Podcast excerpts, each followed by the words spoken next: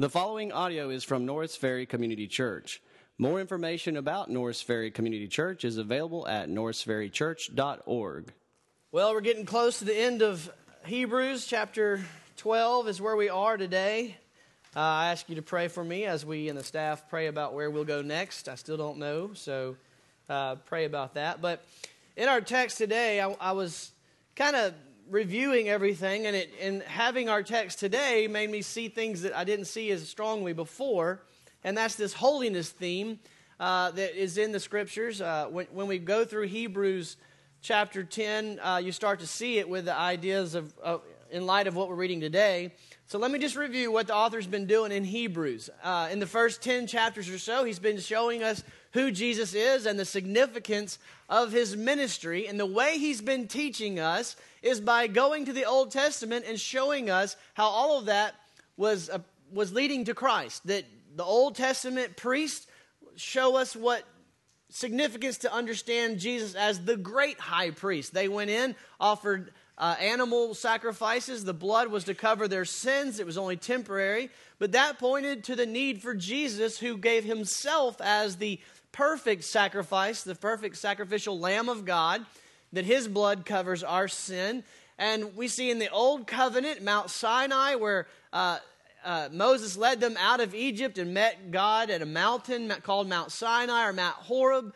And that's where the Old Covenant was given. And that's where the author goes today, as he's been doing, looking into the Old Testament. He's teaching us how to think about things in light of Jesus looking back at the Old Testament. And so, beginning in chapter 10, 11, and 12, he started saying, if you believe in Jesus, if you've put your trust in Jesus as the only one who makes you right with God, then it should show up in a radically different lifestyle that makes a difference in your life. And so he went through the, the hall of fame of, of men of faith, if you will, in chapter 11, showing what amazing things God did through them because of their faith. And what did he say faith is? Faith is being convinced of the unseen realities that are revealed in God's Word. Faith is conviction of things unseen, confidence of the things hoped for that otherwise you wouldn't know about it if God didn't reveal it in His Word. And so, the more that we understand God's worldview, the invisible things that God reveals to us, the more that we understand, buy into, believe, and bank our lives on those things, the different, the more uh, radically different we'll look from this world. It changes us because everything's different. We're operating on a completely different paradigm. And so the writer has been saying it should show up in your life. And then today we're getting to this uh, this theme of holiness that I see. And when I went back and looked, I saw it strongly. It's been there. Like in, listen to what he said in chapter 10, verse 26. He said, uh, the, the writer of Hebrew calls us to draw nearer to the Lord with a sincere heart, in full assurance of faith, and not going on, not to go on sinning willfully. And then he says, For the one who does go on sinning willfully, has nothing to look forward to except the terrifying expectation of judgment and the fury of a fire which will consume the adversaries. That's 1027. And then he says in 1031, For it's a terrifying thing to fall into the hands of a living God. Those themes are not real popular themes, are they? That's not something you hear a lot of people preaching on these days because we want just to hear the positive, fuzzy, warm feelings. We don't want to picture God as this consuming fire, which is what he says in our text today. God is a consuming fire. What, what comes to mind when you hear God is a consuming fire? He's not the great man upstairs, is he? Hell. He doesn't create fuzzy warm like I'm roasting marshmallows by a fire. It creates fear, it creates intimidation, it creates a sense of awe. And so we have to admit that's not popular in, in our culture. And so we want to understand well, how are we supposed to think about this? If God is a consuming fire, how are we supposed to think about that and respond to this concept of God being a consuming fire? And that's what the author does today. He's going to show us two, he's going to instruct us on two ways to properly respond to this concept of God is a consuming fire. We see the first response is in chapter 12, verses 18 through 25. The first way to respond to God being a consuming fire is to not refuse his son, Jesus Christ. The first thing that we should do when we understand that God is a consuming fire is don't refuse him. Don't resist him. Don't reject him. Don't oppose him. Don't refuse, more specifically, his son Jesus. Let's see where I get that. Uh, I get that in verses 18 through 21. We'll start there. Look at what he says. He says, For you have not come to a mountain that can be touched and to a blazing fire. He's talking about the old covenant scene where God met them on Mount Sinai or Mount Horeb he says, You hadn't come to that kind of mountain where you can see and touch the blazing fire, and, and to the darkness and gloom and whirlwind, and to the blast of a trumpet and the sound of words, which sound was such that the, those who heard it begged, No further word be spoken to them. For they could not bear the command. And the command was, If even a beast touches the mountain, it will be stoned. So terrible was the sight that Moses himself said, I am full of fear and trembling. We'll stop right there. So, as usual, the author of Hebrews is reading his Old Testament and he's teaching us from his Old Testament. This is recorded in Exodus 19 and 20. We, we went through Exodus before going through Hebrews, and so you may remember the scene. God had delivered his people out of Egypt through amazing signs and wonders, through plague after plague. God displayed his awe striking power such that it should have melted the heart of Pharaoh. He should have bowed in worship, but it seemed to only harden his heart.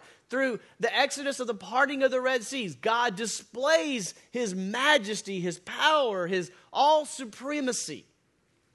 As they came across the sea and wildered and wandered through the wilderness, God provided them manna. God provided them bread from heaven, water. He made miraculous water appear. God did amazing signs and wonders, displaying his incredible, frightening, all striking power that any, anyone who has any sense about them would not oppose this God. And so the writer of Hebrews is saying, now you, you as new covenant believers, you as Hebrew readers writing the letter to, you can't see the fire, you can't see the cloud, you can't touch the mountain. You weren't there, but he's going to go. But nonetheless, you stand at a similar mountain. And so the, the idea that he brings to our mind by bringing up this picture of Mount Horeb or Mount Sinai with God's fiery presence there is the fire, I think the, the word that captures it best is holiness. He is highlighting the holiness of God. Because remember at that scene, what happened at the mountain? But God said, Moses, tell the people to go and consecrate themselves for three days because they're not a holy people. And they need to be consecrated. That simply means to be made holy, to be set apart, to prepare themselves to meet a holy God. And so God said, set them apart. And during this time of consecration, if anybody comes and touches this mountain, if even one of your animals wanders up and touches this mountain without being consecrated, he will surely die. And so the theme of God's fiery holiness is highlighted in this scene at Mount Sinai. The author is saying, God is holy. God is a consuming fire. Is that how you think of God, or is he just the great man upstairs, like Santa Claus or something? The scriptural pictures of God is he is a holy, all-striking, all-powerful, sovereign, holy creator of the universe who has all power at his disposal. And that's what is captured in this phrase, he's a consuming fire. And so he raises the idea of holiness, and they, they were warned don't approach a holy God without taking measures to be made holy. So that's what's in the scene of Mount Sinai. He says, Now look, you haven't seen that mountain. You can't touch the mountain. You can't see the fiery presence. You, you haven't experienced that. But nonetheless, verse 22, you have come to a mountain You've come to Mount Zion, a better mountain. You've come to the city of the living God, the heavenly Jerusalem, to myriads of angels. You should picture this holy presence. I'm reading in verse 22 of Hebrews 12 and 23. This holy, incredible scene of the general assembly of the church of the firstborn who are enrolled in heaven. And to God, the judge of all, and to the spirits of the righteous made perfect. Holiness is the scene. And he says, Who's there but Jesus? Jesus, the mediator of a new covenant and you've come to his sprinkled blood, which speaks better than the blood of Abel. And so he says, though you didn't come to Mount Sinai, where Moses, where you were so scared that you said, Moses, you go see God on our behalf. They said, Moses, we can't approach a holy God. And so they were afraid, and, and their fear was not a, a proper response. Their fear caused them to withdraw away from God. What did God want? God said, Y'all come up, be with me. This is God's offering restoration to Israel. Though sin had separated them, God's saying, Come, let me give you the old covenant. Let me give you this new co- uh, this covenant at Sinai. And if you will keep the regulations of this covenant, we'll be reunited, we'll be restored. But they said, No way. No way. And they sent Moses. They said, Moses, you go be our mediator. And so God graciously allowed Moses to be their mediator, but we see inadequacies in that old covenant. We see this is not going to work. They're not going to keep the regulations. They're not going to obey. They're an unholy people, and therefore God will not be able to allow them to dwell in his presence. How do we know that? Well, as God was saying in the Ten Commandments, thou shalt not make any idols, they're down there making idols. And the scriptures makes it clear this isn't going to work. And so the writer of Hebrews is telling us, and he's saying, listen, I know you can't see the mountain. I know you can't touch it. I know you don't see the smoke and the fire, but trust me, God is a consuming fire. He's unchanging, He's holy. And the implication is, and you're not. And I'm not. You're sinful. You're unholy. And when you see the fiery presence of God, you, you need to realize there's a problem. And so that's what he's saying is recognize that God is holy and you're not. And the problem is God is a consuming fire and the only just response because he is just is to punish to pour his wrath, his fire out on sin. And we should just stop there for a minute. And it's a very unpopular message, but if we don't get this right, nothing else matters. If we if we diminish the holiness of God, because we as believers, uh, most of us are believers, we know what Jesus does for us and the, how it changes the nature of the relationship, but we need to understand God never stops being a holy, consuming fire. And if we ever diminish that, it has implications in our life. And so, what he is saying, listen, I know you can't see his fire, but trust me, he's a consuming fire. And just like Israel, you and I are unholy. And so he says the first response is don't reject the voice of the one who's offering. Look at verse 25. He says, So here's the first response when you are standing at the holy, of Mount, holy mountain of Zion and you hear Jesus' blood crying out to you, Let me make you holy, here's the response See to it that you do not refuse him who is speaking to you. That's Jesus. The blood of Jesus is the one speaking in this text. He says, The blood of Jesus is speaking out to you. Let me make you holy so that you can draw near to God how do you respond to that? See to it you do not refuse him who is speaking.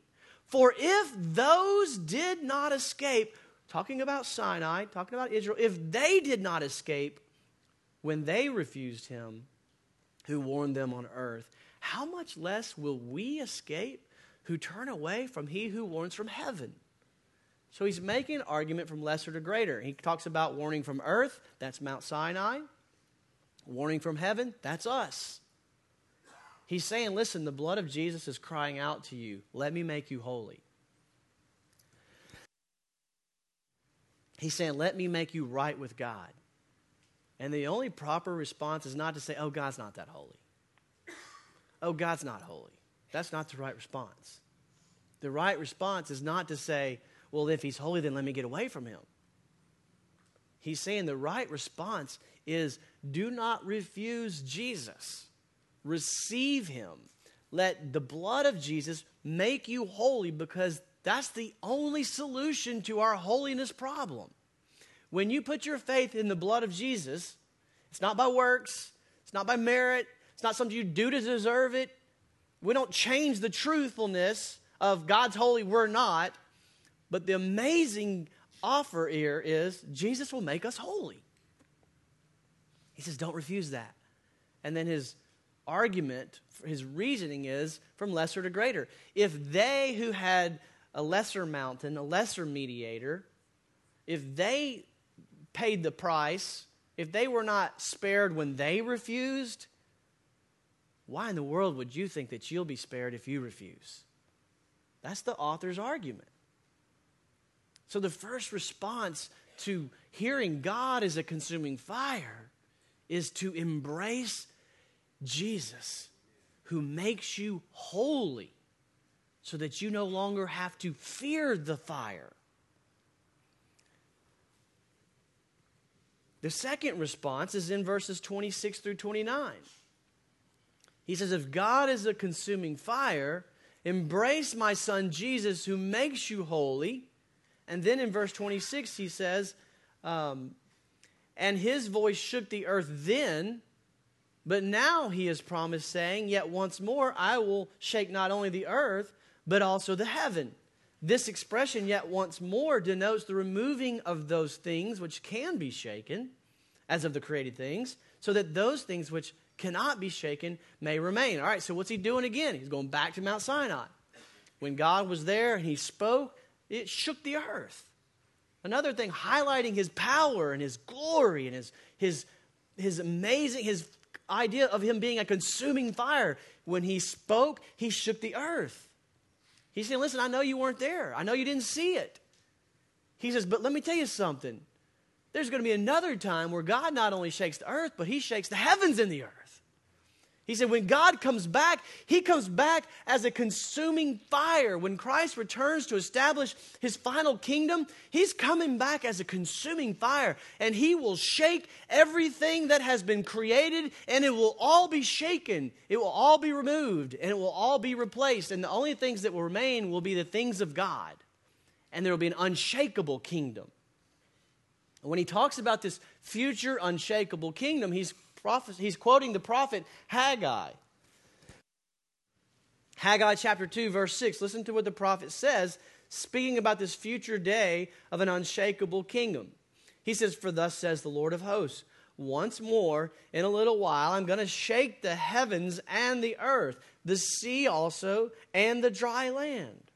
I will shake all the nations, and they will come with the wealth of all nations. And I will fill this house with glory. It'll be a glorious kingdom, says the Lord of hosts. The silver is mine, the gold is mine, declares the Lord of hosts. The latter glory of this house will be greater than the former, says the Lord of hosts. And in this place I'll give peace, declares the Lord of hosts.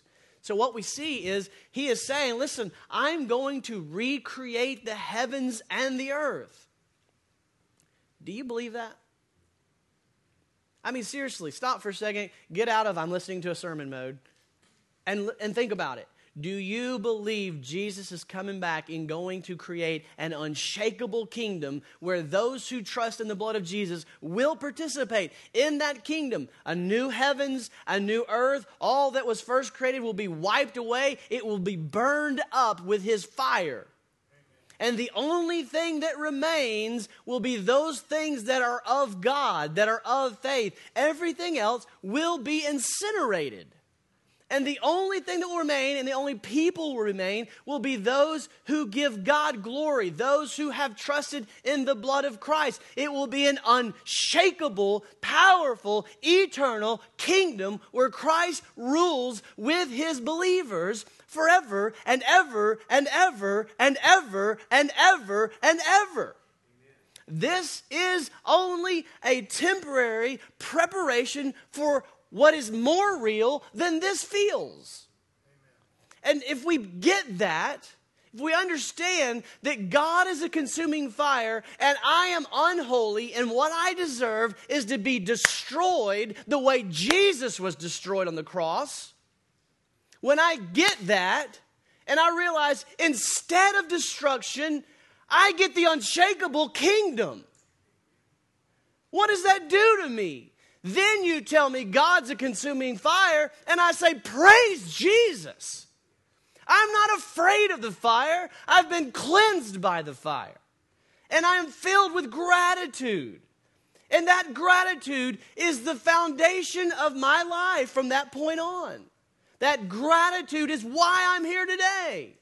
That gratitude is why I walked away from being an accountant and a financial planner because with gratitude, the Lord drew me into a life of service to Him. And that's the second response that he says in our text. He says, When you grasp the fact that he's a consuming fire and you deserve to be burned, and you realize if you embrace Christ, not only are you not burned, but you are blessed with all the spiritual blessings of the heavenly places, and you become subjects of this unshakable kingdom, and you even rule with the king himself. He says, therefore, in verse 28, since we receive a kingdom which cannot be shaken, let us show gratitude. Let us show gratitude by which we offer to God an acceptable service with reverence, with awe. For God is a consuming fire. It's the same thing Paul says in Romans chapter 12, verse 1. After 11 chapters of, of the amazing mercies of God, he says, Therefore, in view of the mercies of God, present your bodies as living sacrifices, holy and acceptable, pleasing to God, for this is your act of worship. The gospel takes the fiery presence of God, and that flame becomes the propellant of the engine of worship. It takes you from fearing the, the wrath of God upon embracing the gospel of Jesus that he makes me holy, he allows me to draw near to God. The more that I grasp that, the more I am overwhelmed with gratitude. And that's what propels me to lay my life down and to serve you and to serve others and to love my enemies, to give my life to the glory of God by serving others. When everything in my flesh, everything in your flesh, every day says, No, you serve me. What in the world is going to overcome that? Only the gospel. And if you diminish the holiness of God and you elevate the righteousness of man, you have extinguished the flame that propels the engine of service. You will not lay your life down. There will be little gratitude. He says the gratitude is the Christian life. When you understand He's consuming fire, but you understand the grace and the mercy that is in Christ, that fire becomes cleansing and purifying, and it becomes the the power that drives a life of service and gratitude. That's what Jesus did, right? Jesus gave his life that we may have life. Those who believe in Jesus give their life to bring life to others. And everything in us wants to scream, No, no, I want to use others for my own gain. So let me ask you, where are you today? What is your view, before you came in, what is your view of God?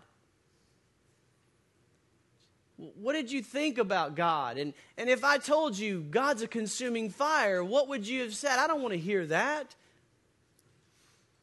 But do you see how the gospel takes that and makes it the most wonderful gift that we could ever have? The writer of Hebrews says, first of all, respond by receiving his son Jesus. His blood is saying, Let me make you holy then upon receiving that gift, you should be filled with gratitude. And it should change your life to say, I will give my life in service to the Lord out of gratitude that He has given me life and made me holy. That's what it means that God is a consuming fire. In Deuteronomy, Moses looks back at the mountain, Mount Sinai, he explains what was going on he says to them, Remember the day you stood before the Lord your God at Mount Horeb, and the Lord said to me, Assemble the people to me, that I may let them hear my words? He says, So that they may learn to fear me all the days they live on the earth, and that they may teach their children. He goes on to say, You came near, you stood at the foot of the mountain. The mountain burned with fire, the very heart of the heavens, darkness, cloud, a thick gloom. He said, so watch yourselves.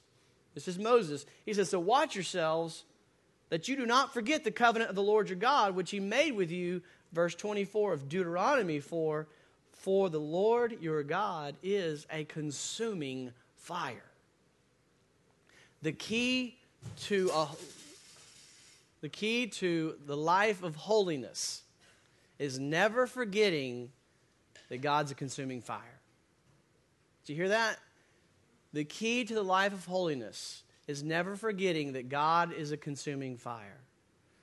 First generation saw it with their own eyes. The ones coming out of Egypt, man, they saw the plagues, they saw the parting of the seas. Their, their babies, the firstborn, were spared. Second generation, Moses was talking to them.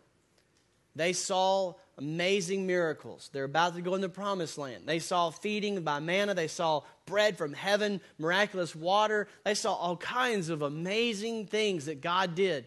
And he's talking to that second generation, and their kids are about to be the ones that grow up in the promised land not seeing those things. And he says, when they grow up and they have success in the promised land and they forget they will have pride, and that will lead to the end of this. He says, So teach the third and fourth generations that I am a consuming fire. The fear of the Lord is the beginning of wisdom. That's the, that's the, the crux of your scriptures. The fear of the Lord is the beginning of wisdom. That means a deep, reverential respect for God and His holiness, knowing you need to be made holy and right with God. Christ is the only way to be made right with God. Embrace Him today, and He will fill your heart with gratitude, with love, and for, with motivation to give your life to serve others to the glory of God. Let's pray together. Father God, we thank you for this reminder of your nature. Lord, forgive us if we ever tone down your nature as the consuming fire. For we're not doing anyone a service by doing that. The greatest gift we can give someone is to teach them that God is a consuming fire, for the fear of the Lord is the beginning of wisdom. By faith, we believe that we are made right and holy and righteous with you through your blood of your Son, Jesus. By faith, we believe that we are made a part of the unshakable kingdom of God. And Lord, that produces within us gratitude to give our lives in service to you, by serving others, by taking your gospel to places at great cost to ourselves, to sacrificing daily our own desires and our own wants and our own our own resources for the benefit of others and for the spread of your kingdom. Lord, I pray today that you will eradicate the selfishness that is in our flesh, that you'll destroy the pride of our own hearts that wrestle against this truth. Pray that this reminder of your holiness and your power will strike within us gratitude for the blood of Jesus. And in view of the mercies of God, that we'll lay our lives down once again. As I read this week, a great reminder that if we are now living sacrifices, that means we're constantly trying to crawl off the crawl off of the altar. Constantly trying to wiggle free and not be sacrificed. But may we get back on the altar today and lay our life in service to you with gratitude and reverence and awe. It's in Christ's name we pray. Thank you for listening to audio from Norris Ferry Community Church located in Shreveport, Louisiana. Feel free to make copies of this message to give to others, but please do not charge for these copies or alter the content in any way without permission. For more information about Norris Ferry Community Church, please visit us online at norrisferrychurch.org.